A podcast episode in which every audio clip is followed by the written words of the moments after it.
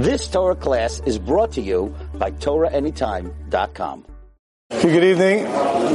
Thank you very much. First of all, to uh, David Solomon for once again arranging such a beautiful thing, figuring out a way to uh, nourish the body, and thereby allowing the soul and the neshama to get nourished as well. But it looks of everyone, hopefully the the shiur should be as good as the cholent. There's a fellow once came to shul. he was doing a big business deal, and he had a problem. He was short on cash. So he comes to shul in the middle of the day. It's quiet. He sits down in the front row. And he starts to daven, starting to explain to Ribono Shel Olam he needs three million dollars to close his deal. If he doesn't get it by today, the deal's gone. And he's davening and davening to Hashem. And all of a sudden, the door opens up. A fellow walks inside. He walks to the front. He sits down in the row right behind this guy, and he starts davening to Hashem. The guy in the front's getting all disturbed. Who comes into the shul in the middle of the afternoon? And he hears the guy in the back saying, Hashem, please, I have to pay my rent today. I need a hundred dollars to be able to finish paying my rent. Please help me out. They're going to kick me out of the apartment. The guy in the front gets so frustrated, he stands up, whips out a hundred dollars, he gives it to him and says, Here, take your hundred dollars, now go. The guy's so excited, he goes, Thank you so much, thank you so much, and he leaves. The guy sits down and says, Okay, Hashem, now that I have your undivided attention, where were we? We laugh at that, but we think that when we think of that, of course, Kadosh Baruch Hu always has our undivided attention. The question is if we have His. Or the other way around, actually, we always have Kadosh Baruch Hu's attention. The question is if He has ours. This week's Parshat B'Shalach, Shabbos Shira, there's a lot going on. We see the Yidden leave Mitzrayim, and they cross through the Yam. So there's a few things I'd like to point out, a few different questions, and while each of these questions on their own have beautiful truth in them, perhaps we can bring out one theme that will answer all these questions. The Parsha tells us the Yidden are leaving Mitzrayim, and they're going towards Eretz Yisrael. All of a sudden, they're out for a few days, and someone says, watch, look behind us. They turn around, they see the Mitzrayim are chasing them. They want to run, they can't run forward, the Yam Suf is there, right and left, they're wild animals. They don't know what to do, they're stuck. And you can imagine the distress that they're in. It's one thing to be a prisoner. It's another thing to escape, and then to have your jailer run after you. Must have been very, very frightening. Why did Kadosh do that to them? If Yisrael needed to suffer for whatever reason, they needed to suffer a little more. Why didn't the Kadosh Baruch Hu leave them in Mitzrayim a little longer? And if they couldn't stay in Mitzrayim a little longer, why didn't Hashem make it that it got worse before the Ten Makkah started? Why take them out, tease them, take them out, you're free, and then all of a sudden they're caught again? Why did Kadosh Baruch Hu do that? It doesn't seem to be the nicest thing to do. So they daven to Hashem, and as they start to daven, what happens? As soon as they start to daven, Hashem says, what are you davening for? Matitzak alai. You can go straight into the Yam Suf. So they're supposed to daven, they're not supposed to daven. And interesting, the Pasuk tells us, Matitzak alai, V'yitzaku, when they cried out, so Rashi says, mean V'yitzaku? Tavsu umnai savaisam. They took the craft of their forefathers. And Rashi explains, Avram, Yitzchak, and Yaakov, how they davened.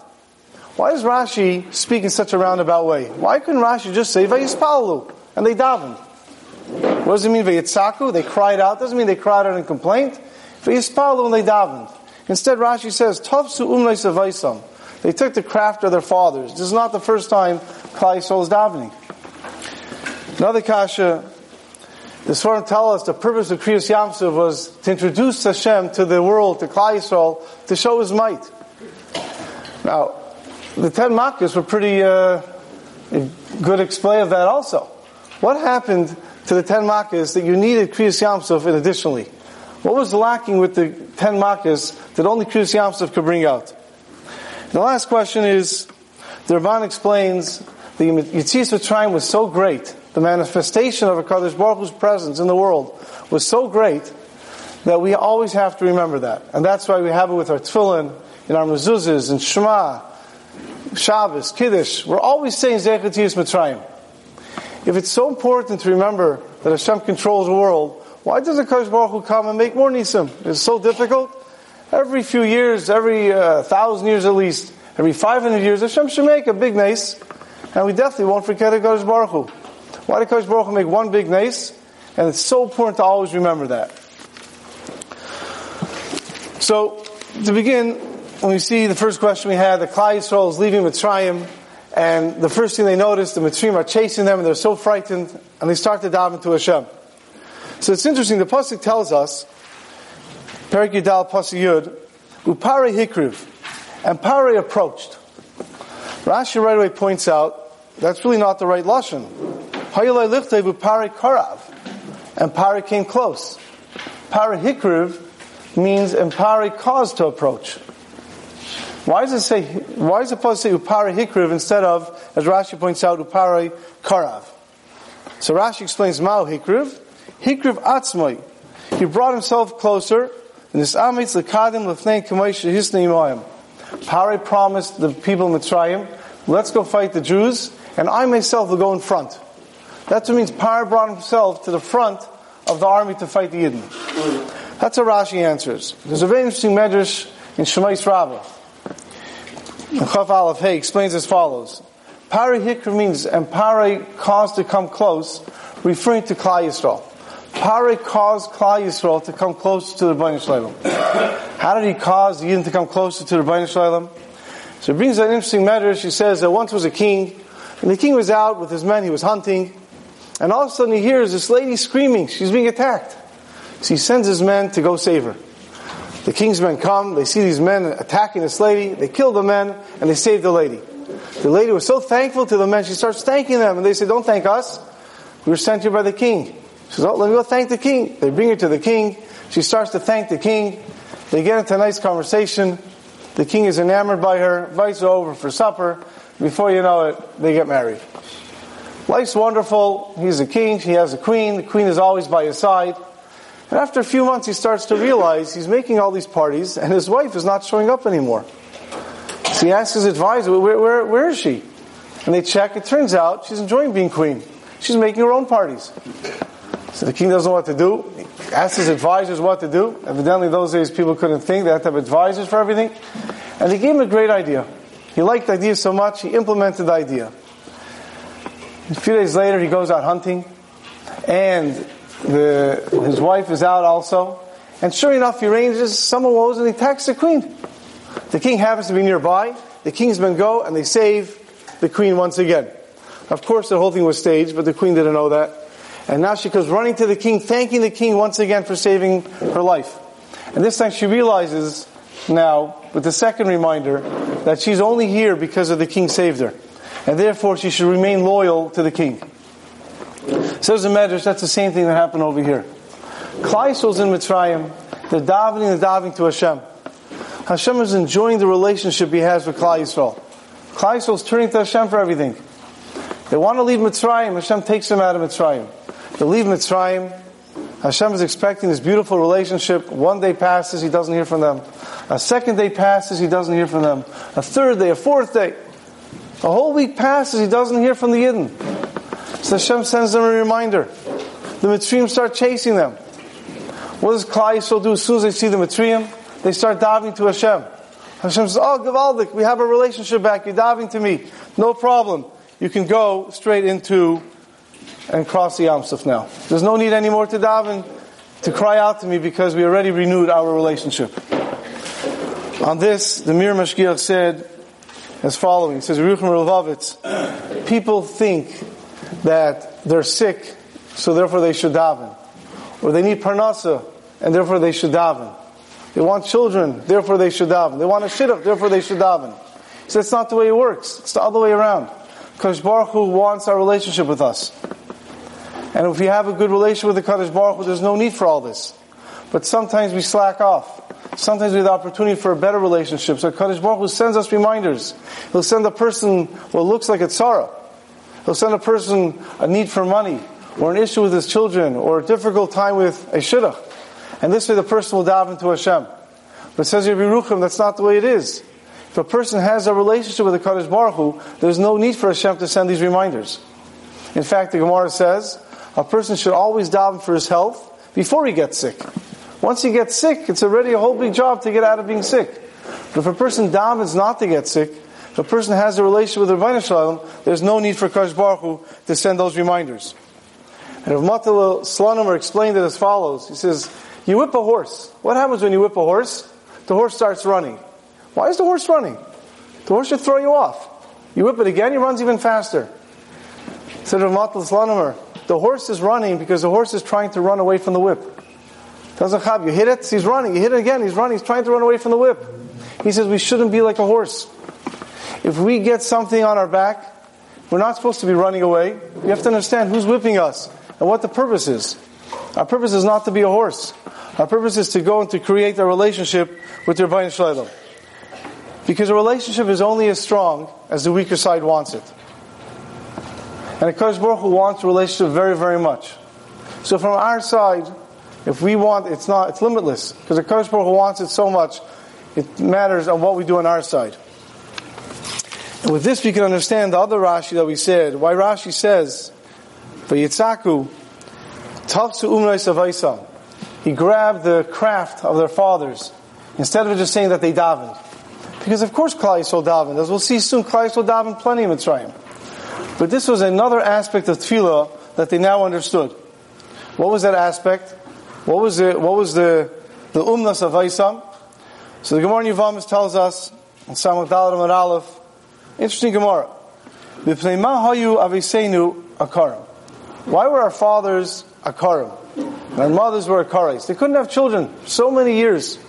They davened and they davened. Why was that? Why did Hashem do that? Gemara says, "B'pnei Hakadosh Baruch Hu mis'avel l'tfilas shel tzadikim."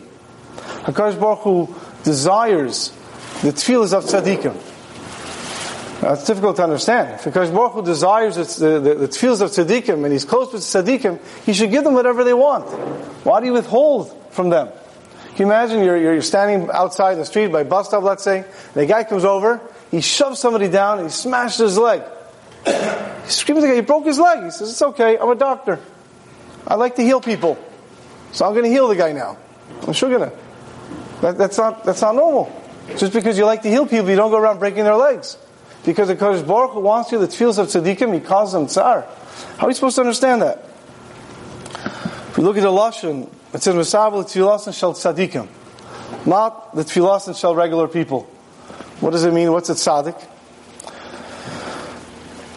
So we know that nobody before a tzara wants to get the tzara. But yet afterwards nobody would give it up if they use it properly. Which means he saw in Avram and Sarah, he saw in Yitzchak and Rivka, he saw in Yaakov and in Rachel that there's so much more, the great level they were on. They were tzaddikim taka. But they had so much more to offer Kadosh Baruch Hu.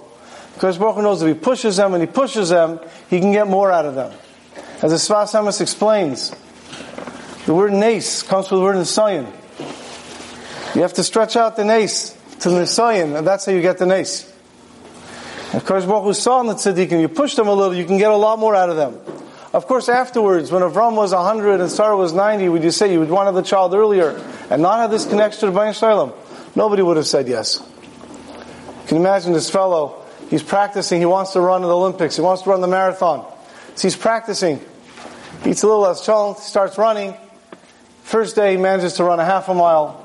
He runs and runs and runs. After three weeks, he's up to four miles. Another week, he's up to six miles. After three months, he's up to eight miles and he plateaus.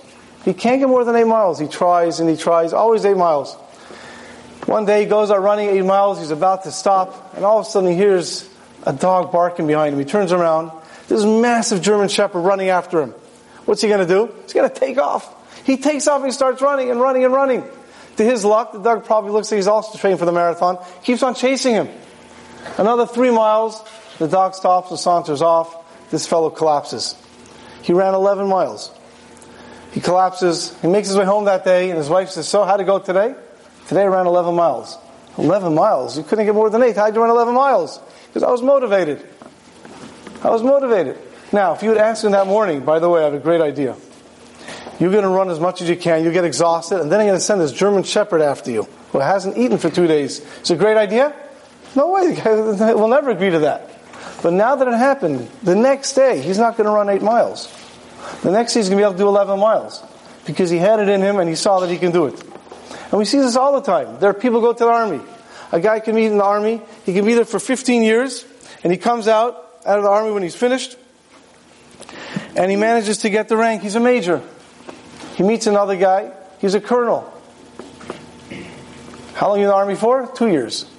Two years. How'd you get a colonel? I'm there 15 years. I'm only a major. The answer is, when the other guy was there, there was a war going on. He's fighting. The platoon commander gets killed. They promote him right away. During wartime, it's very easy to get promoted. But before you go in to the army, would anybody want there to be an active war? Nobody would want that. But now that it's over, now that they're both at home, of course he's much more satisfied because he raised in rank. And that's what it is with the Kaddish Baruch Hu. Kaddish Baruch Hu knows someone has more to offer. The Kaddish Baruch Hu gives us the opportunity.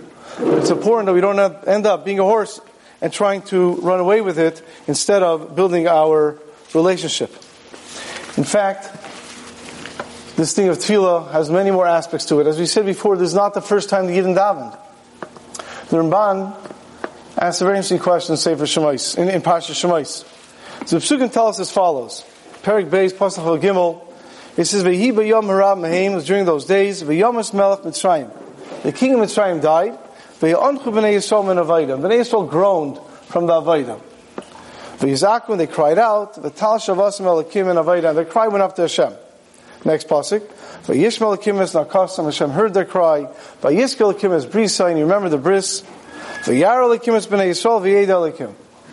Says Ramban, what's going on over here? Was Klai supposed to go out now, or were they not supposed to go out now? If they were supposed to go out now, what's all these things of this? Vayishma hears their cry and he remembers and he sees their pain. What's the problem? They're supposed to go out now. Take them out. If they're not supposed to go out now and you're taking them out because you hear they're crying, why does the pasuk say Vayiskel akimas brisa? You remember the promise. They're supposed to come out. You take them out. Ramban says a very frightening thing. He says you can have somebody who does a crime. He goes to jail for 20 years. While he's in jail, he doesn't behave, he commits other crimes. That person doesn't get out in 20 years. He's going to go in front of a judge, he'll get some more years, he'll be stuck in jail longer. Says Ramban a very frightening thing. Even though the time finished, they were supposed to go out already. They were supposed to go out before.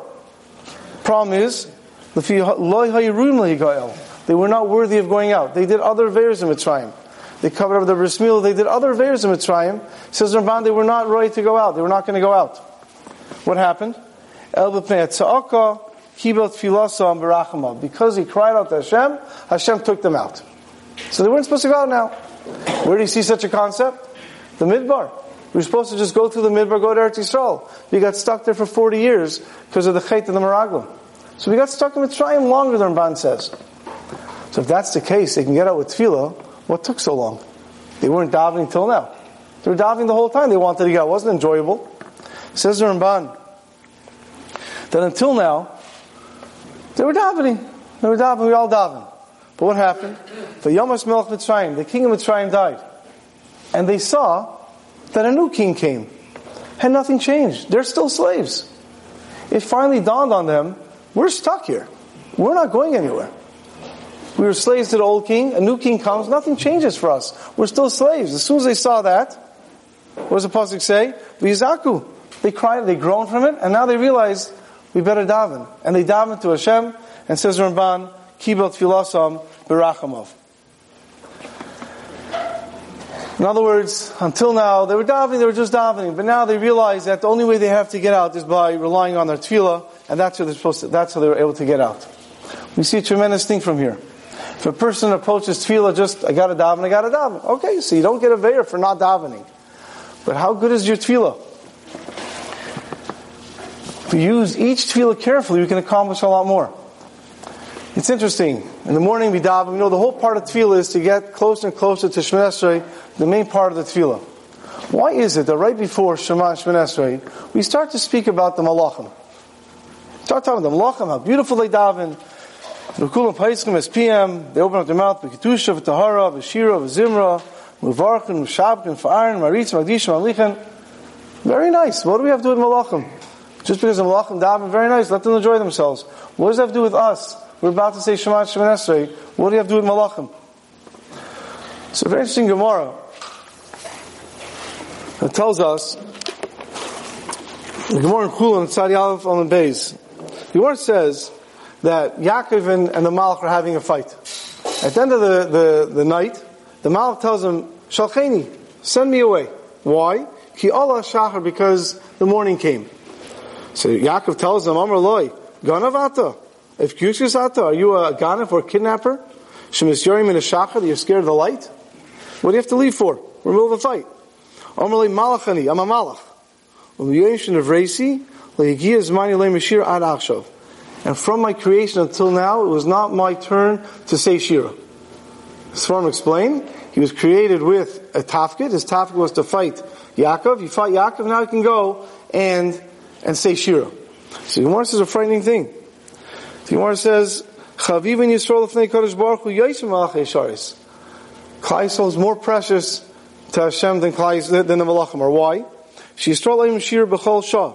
Yidden can say Shir anytime they want. Take a cup of water, make a shehakol, Hashem listens. Umalach Yisharis, Einam Shira, Ela Pamachas B'yayim. They go and say Shir once a day. Others, Pamachas B'Shabbos, only once a week. Others say, Pamachas B'Chaydesh, only once a month. Others, V'amrilei, Pamachas B'Shon, only once a year. A mal can say Shira. V'amrilei, Pamachas B'Shvua, only once every seven years. V'amrilei, and others say Pamachas. A mal can only say Shira once every 50 years. V'amrilei, Pamachas B'Yovel. And others say only once in a lifetime. Once in its existence could it say. Says Rashi, that's what the, and, and Rashi explains, the Gemara says, that's what it means. Sholish kita shemalach yishur's aim shir b'chol yoim. Three groups say shira. One group says kadesh, the other one says kadesh, and the other one says kadesh shem sevakais. As Rashi explains, chadashim yoim el yoim. In other words, one group says kadesh, and that's it. They can never say it again. Another group says kadesh kadesh, and they can never say it again. A third group says kadesh kadesh kadesh shem sevakais, and they can never say it again. These malachim are finished. Why do we say this before we say Shema and Shema Can you imagine how different our Shema and Shema would be? If we would realize we only get one opportunity to say Shema and Shema We said Shema and Shema yesterday. We said Shema tonight. We said Shema tonight and Shema. We're going to say Shema tomorrow. Okay, we just get it over with. Can you imagine how different it would be if we only got to say Shema once or Shema once every 10 years? How we would prepare for that Shemoneh Esrei, what a yont of that day would be. We would know what all the words mean before. We would know where we're going to daven. We're going to get there early. We'll have our siddur prepared beforehand. We'll know what the words mean. Is it so bad that we get to do this every day? Actually, Anshe Knesset put into every single tefillah a special tafkid. And if we don't use that tafkid properly, it's gone. And that's why we say what the malachim do right before we daven Shema Esrei, to realize it is a one-shot deal. And we should daven and approach each field like that. Just because we have more opportunities doesn't mean we should waste the ones that we have. June 22nd, 1941, the Nazis, Yimach Shemam, initiated Operation Barbarossa. They had a deal with the Russians. We'll divvy up Europe. Russia agreed, Nazis, Yimach Shemam agreed, and that was fine. Everyone was doing their own thing until 1941 when they broke the treaty. The Nazis invaded the Soviet Union through Ukraine with over 3 million soldiers, plus another 650,000 with allied countries. They were going so fast that the Einsatzgruppen, the death squads, couldn't keep up. They were six weeks behind, following the Wehrmacht as they went to each city, putting in place their maniacal plans of killing the Jews. August 25th, 1941, they ended up in a city called Dnepropetrovsk. Originally, there were 90,000 Jews. 60,000 Jews managed to run away before the Einsatzgruppen showed up. The 30,000 Jews that were stuck there were there frightened. And October 13th, the order came out that everyone has to go and gather in the central part of the city in the botanical gardens. And they knew what that meant. And sure enough, 15,000 of the Jews gathered in the botanical gardens on October 13th and October 14th, they were murdered over there. On the way there, on the way there, there was a group of 20 people walking together, and of course the Ukrainian police, who were more than happy to assist the Nazis in Shemam, were herding the people and shepherding them towards the botanical gardens. Two blocks away was a shul. 20 of the people walking, they see the shul, they turn to the Ukrainian police, say, please, can we go inside? He says, you want to go inside? What do you want to go inside for? He goes, please, we want to, one last davening. He says, you want to daven to your God? You're going to see him personally in an hour or two. You don't need to daven now. He said, please let us in, humor us. They were laughing at them. He said, fine, go inside. They go inside and they daven. They daven mincha. And after mincha they left, they went to Botanical Gardens and almost everybody there was killed. Obviously a few people survived, which is how we know the story. Can you imagine that mincha? Davening there knowing what's going to be right after that mincha? Do you think anybody was worried that the chaz is going too fast or too slow? Or the guy behind him doesn't stop blowing his nose? Or the guy in front of him is tapping on the table? Or anything anybody was schmoozing? They knew this was, this was their last mincha. And they obviously used that mincha well. If we would take every mincha like that. And the truth is we don't have to come to such a situation to take a mincha. In Eretz Yisrael, the late 1940s, there was a fellow, got married, and a year later, Baruch Hashem, he had his first child. The doctor comes out of the hospital of the operation room and says, Mazel Tov, you had a boy. The boy's healthy, your wife is very, very sick. We have to do surgery on her, and I'm not sure she's going to make it. But one thing is for sure, she'll never be able to have children again. The guy hears this, a young man, he doesn't, doesn't know how to deal with this. He says, okay, wait, wait, don't, don't do it right now. He says, sir, we have to do it within a few hours, otherwise it's going to be too late. He says, don't do it right now. He runs out of the hospital, takes a bus to Tel Aviv. From there, he makes his way to Bnei Brak. He runs into the Chazon Ish's house. The Chazon Ish, in his later years, towards the end of his life already, he stayed in his house most of the time, and he was standing by the sink about to wash his hands for mincha. And the fellow comes running up to the Chazon Ish, and he blurts out his whole story.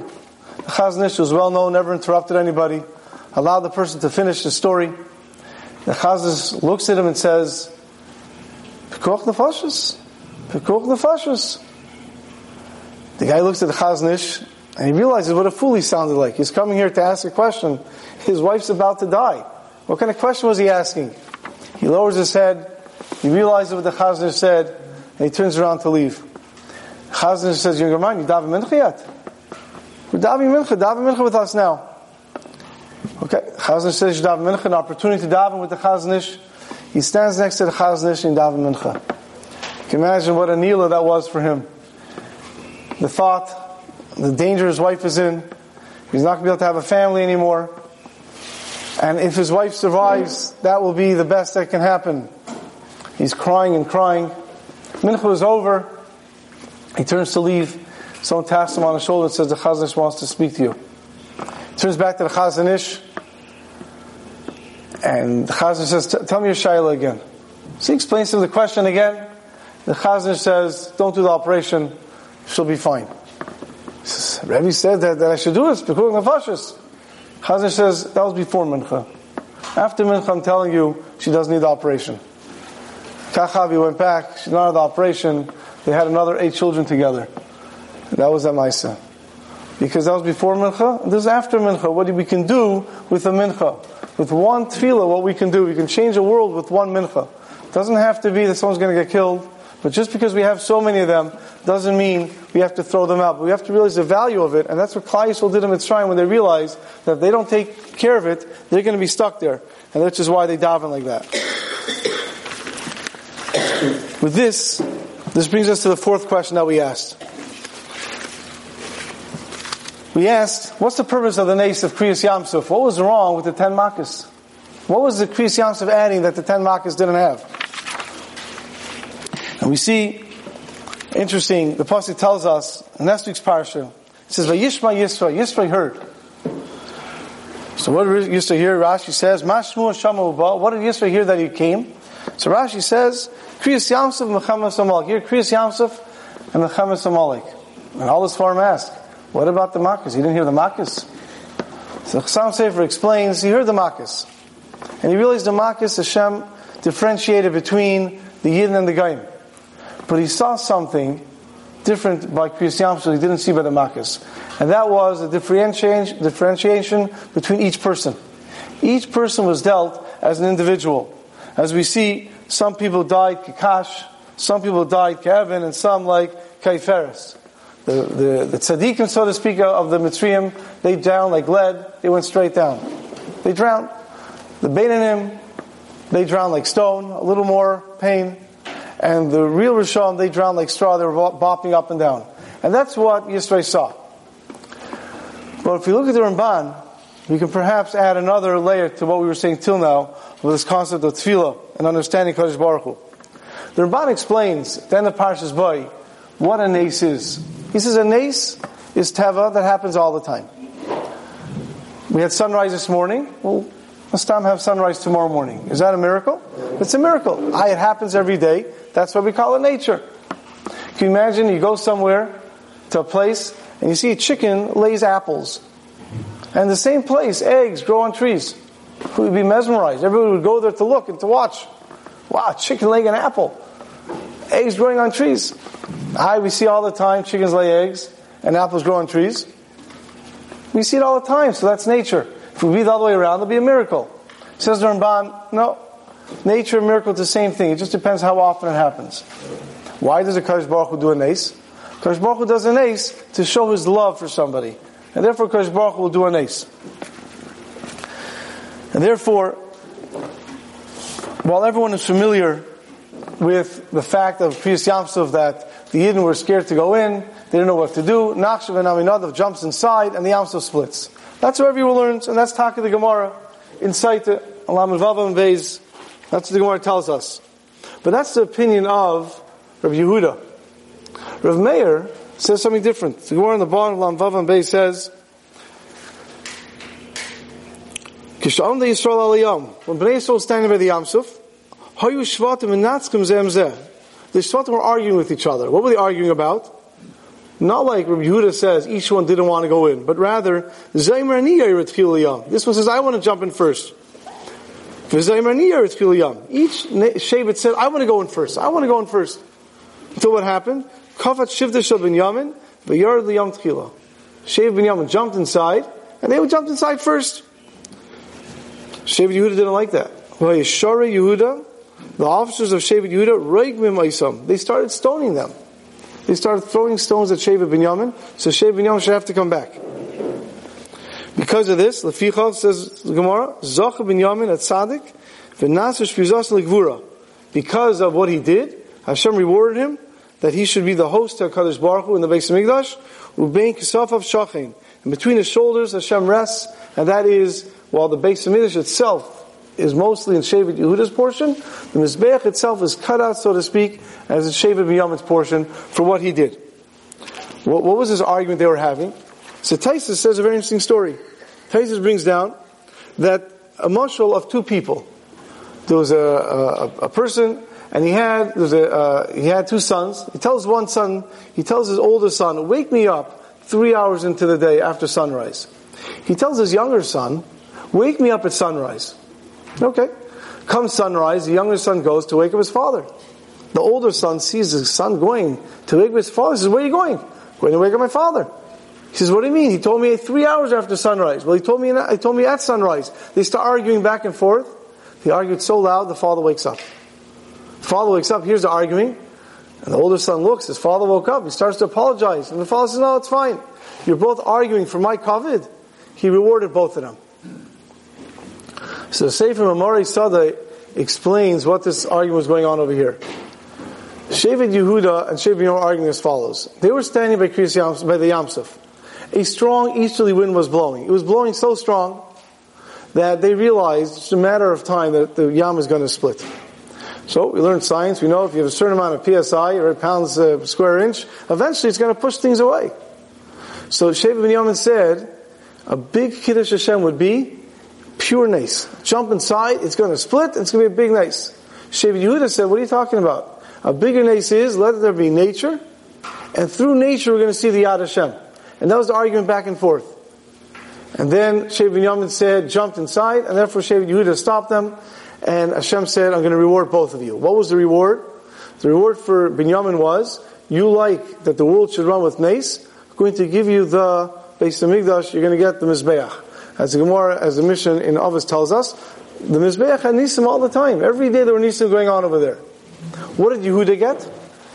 Shevet Yehuda got kingdom. He got the Malchus. And we know Leiv Malachim Biad Hashem. Hashem controls the world through Malachim. The Malachim that get up three hours into the day. And therefore, the world runs with nature, but through Hashem's, through Hashem. And therefore, what we're supposed to learn from Kriyas Yamsuf is that the world's supposed to run by nature, but we should choose, we should choose to serve Hashem and to believe in the Yad Hashem. If there would have been an open ace, like all the Makkahs were an open ace, no way to explain them, then you can say, it's an open ace, I have no choice. But when there's an ace and there's nature, comes we see over here by Kriyas Yamsuf, that it can happen, you can explain it away through nature. There's an easterly wind blowing the whole night, and eventually it pushed away the water. And yet we see, yet we see the Yad Hashem. Which brings us to the last question. And that is, why did Hashem have to go and make Kriyas stuff like this in a way that it's so important we have to remember it forever. All the, the Makkahs, why does Hashem make every, every thousand years make an ace? Every 500 years make an ace? So there's well-known story of Sol Salanter. Sol Salanter once traveling, and he comes to a hotel, he's in the hotel. And the afternoon he goes over to the innkeeper and he says, do me a favor, could you tell me how to get to shul? So the innkeeper starts to explain to him how to get to shul for mincha. It was a little complicated. So Sol Salanter said, you know what? When you go to mincha, tell me, I'll go with you. So the guy says, Rebbe, I'm sorry, I'm not going to shul. So you're not going to shul? Why aren't you going to shul? I don't daven mincha. Mincha? What about Mar? I don't, Rebbe, I don't daven anymore. I don't keep Shabbos. I'm done with the whole thing. What does that mean? He says, I'll tell you why. He says, a few weeks ago, a fellow came by to the hotel. He comes inside, he orders some meat. I said, I'm sorry, I don't have any meat. I have to wait till the shochet comes. He only comes once every two weeks. I'm out of meat right now. He says, you got cows in your backyard. I said, yeah, but I don't have a. Just go kill the cow and give me some meat. It's not kosher. He said, please, you still believe in that stuff? He goes, what does that mean? He said, please, God is an old man. He doesn't care anymore. Just go kill the cow and give me a piece of meat. I looked like he was nuts. The guy says, I'll tell you what. You give me the piece of meat, I'll eat it. If I live, I'll pay for the meat. If I die, you can have all my money. I was so angry at him to speak like that. I went, I killed the cow, and I gave him, I gave him a steak from the cow. I stood on the side because I don't want to get hurt when he gets killed. He ate the steak, he drank his cup of wine, and nothing happened to him. Rebbe, I realized he was right. Hashem fell asleep. He's not busy with us anymore. So I'm done with all this. So Salanti hears this. What's he supposed to answer the guy? He went to shul. The next day, they're in the hotel. There's a little commotion. What happened? His daughter, the hotel keeper's daughter and wife come inside, and everyone goes over to speak to them. And he finds out that she just won an award for being in, in uh, the, the, best pianist in the town.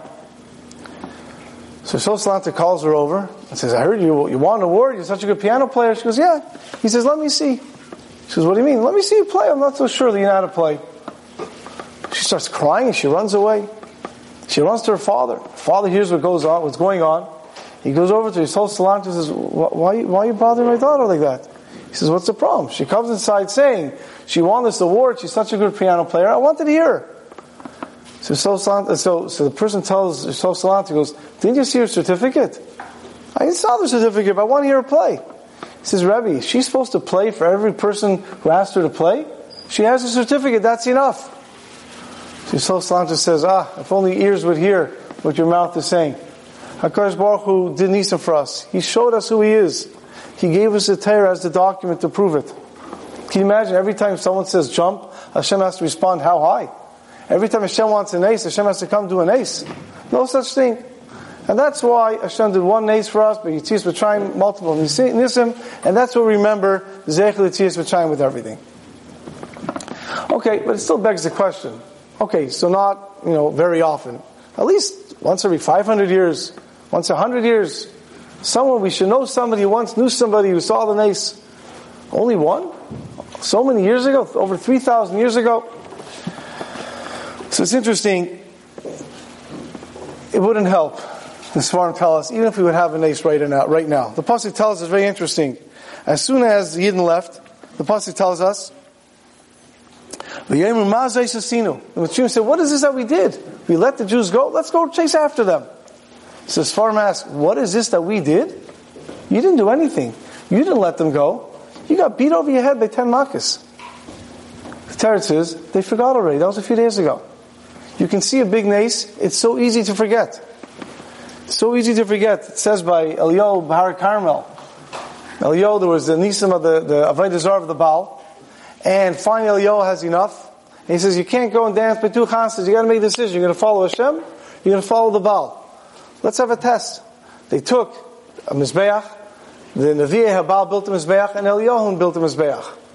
And the Nevi'ah Habal said, which one is going to bring down the fire from Shemayim? And then the Nevi'ah Habal started to daven, and there were thousands of them, and they're davening to the Baal, so fire should come down, and nothing happened. And Eliyahu starts making fun of them. Maybe Hashem's sleeping, maybe you have to scream louder, maybe he doesn't hear you so well. And they're crying for hours and hours, and nothing happened. So they turned to Eliyahu and said, okay, let's see what you can do.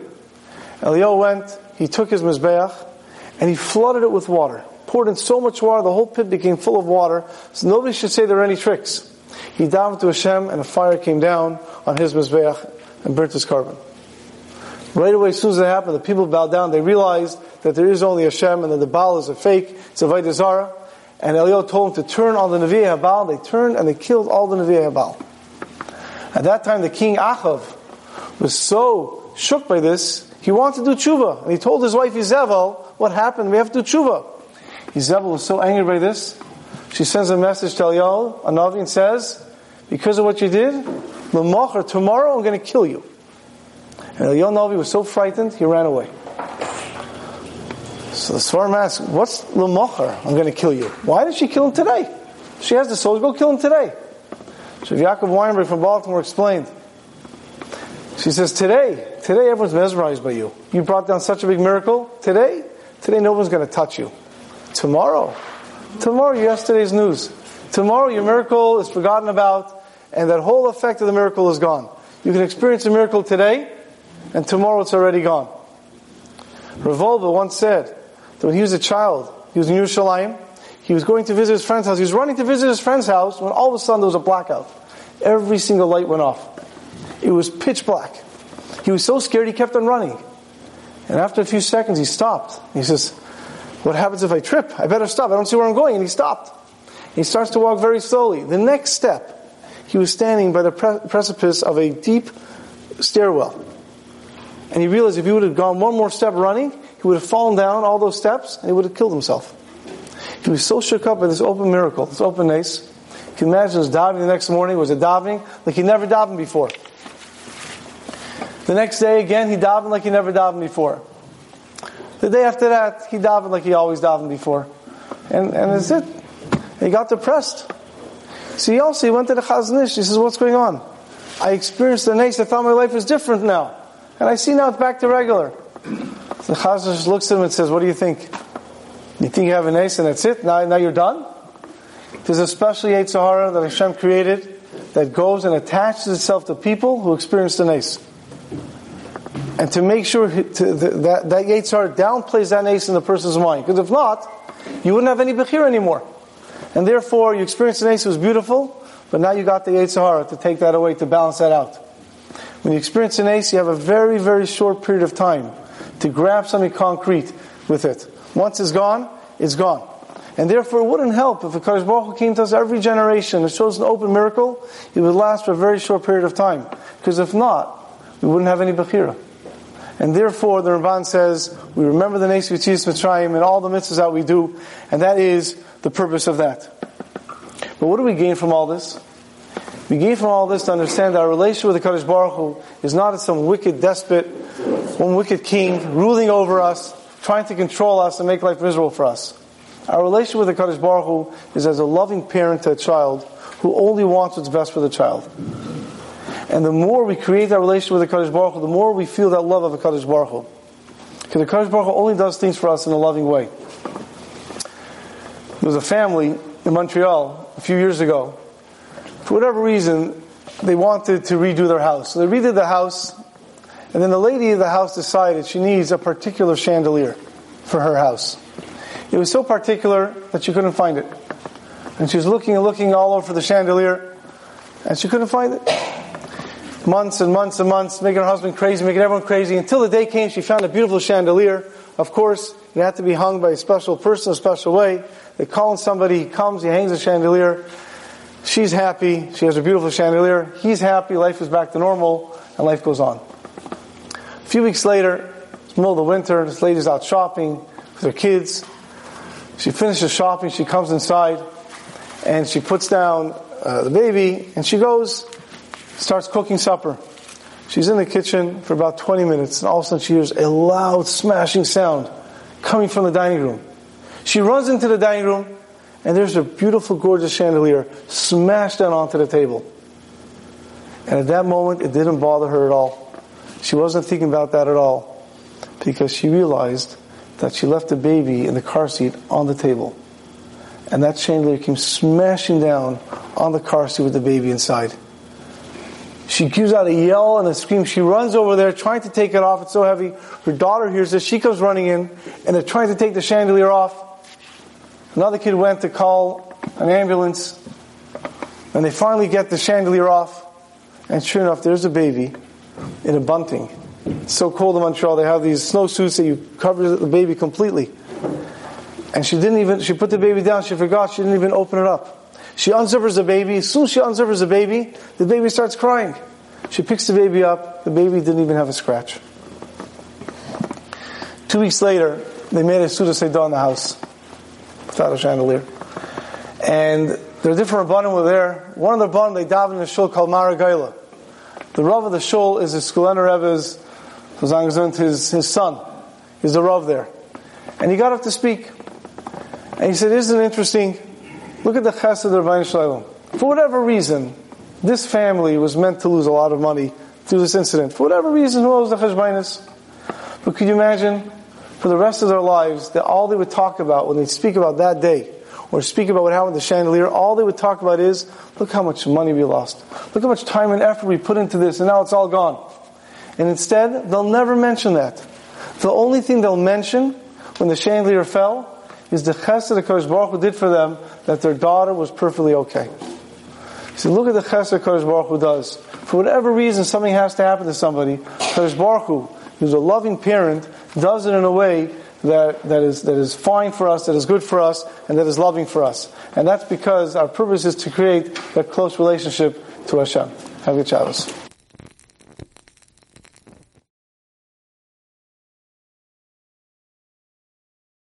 You've just experienced another Torah class brought to you by TorahAnytime.com.